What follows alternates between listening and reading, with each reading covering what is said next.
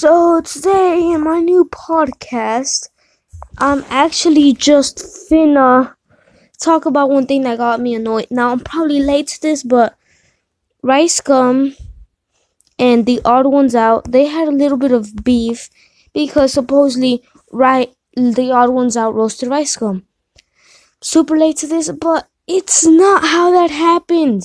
If you haven't heard of what happened, he got Ricegum was getting mad because supposedly he was calling him out when Ricegum was just framing him because when he was reacting to the other one's videos, he actually cut it off the most important part and showed him some showed the viewer some part and he was just framing the odd ones out. And not only that, he got mad because he didn't know who he was. That's what you call roasting. You probably don't even know who I am. And he's like, oh, he doesn't know me, blah, blah, blah. And then he just got mad. I'm like, what? How is that? So, this is what I'm gonna tell. So, I wanna do like a little skit through the through the podcast. This is basically how I would tell my friends, like, hey, you know who Rice Gum is? He's like, no, who's that?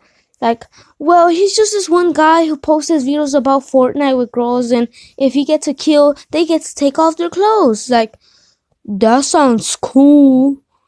And not only that, but if you don't want to watch that, you can just go watch him roast little kids. Like, well, that's a pretty dumb thing to do. Yeah, well, he's just like well, him. He's pretty dumb himself. Oh, and make sure you know, like, try to fit in with the rest of his fans. Because if you don't fit in with him, um, he's actually gonna get mad at you and probably roast you back.